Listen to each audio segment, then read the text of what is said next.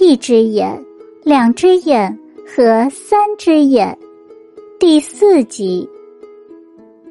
说完，那个女巫便不见了。于是，两只眼回到家中，对她的姐妹们说：“好姐姐，好妹妹，请你们把我的羊给我一点吧。我不要什么东西，只要羊内脏就行了。”他们听了，大笑不止。哼，如果你只想要羊内脏的话，那你只管拿好了。于是，夜深人静的时候，两只眼便悄悄的按照那女巫说的，把羊内脏埋在了家门前。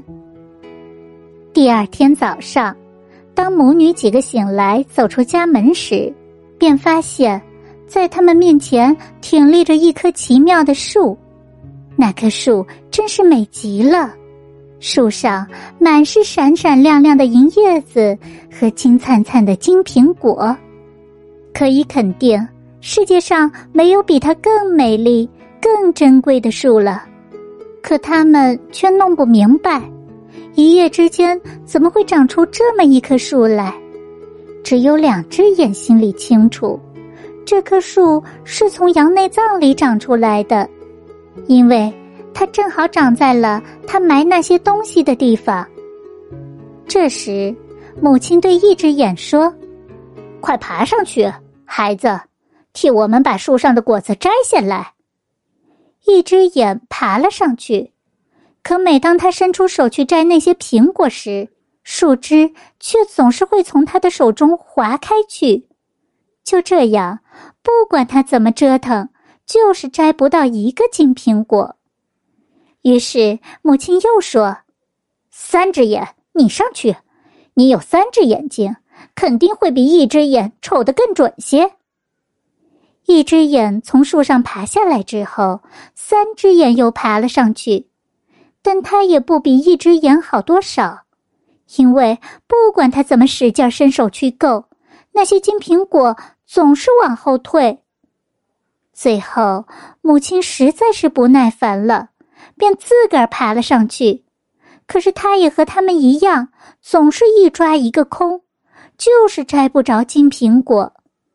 这时，两只眼开口说道：“让我来试试吧，没准我能行。”听了这话，姐妹俩大叫了起来：“你！”你这个两只眼的家伙，你能做什么？可是两只眼已经爬了上去。说来也奇怪，这一回金苹果不再往后退了，反而好像是自己落到他手中一样。于是两只眼便一个接一个的摘了满满一围兜苹果。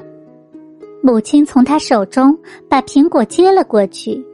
可他并不因此而对这可怜的姑娘好一点儿，相反，他却因嫉妒只有他一个人能把果子摘下来，对他比以前更为狠毒。这样，两只眼的处境就更难了。一天，当母女几个站在树下的时候，远远的来了一位年轻的骑士。快，两只眼，快蹲下去，别叫我们替你害臊。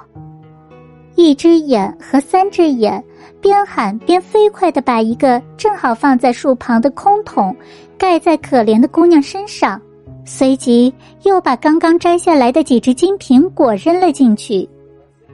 当骑士来到他们身旁时，他们发现他是一个非常英俊的小伙子。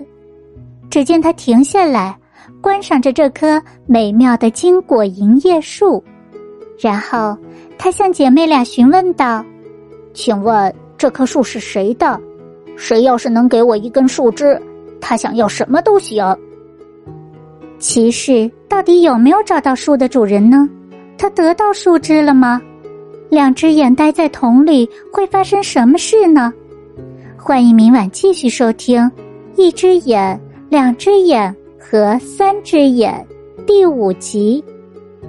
好了。今天的故事我们就先讲到这里，让我们明晚再见，晚安。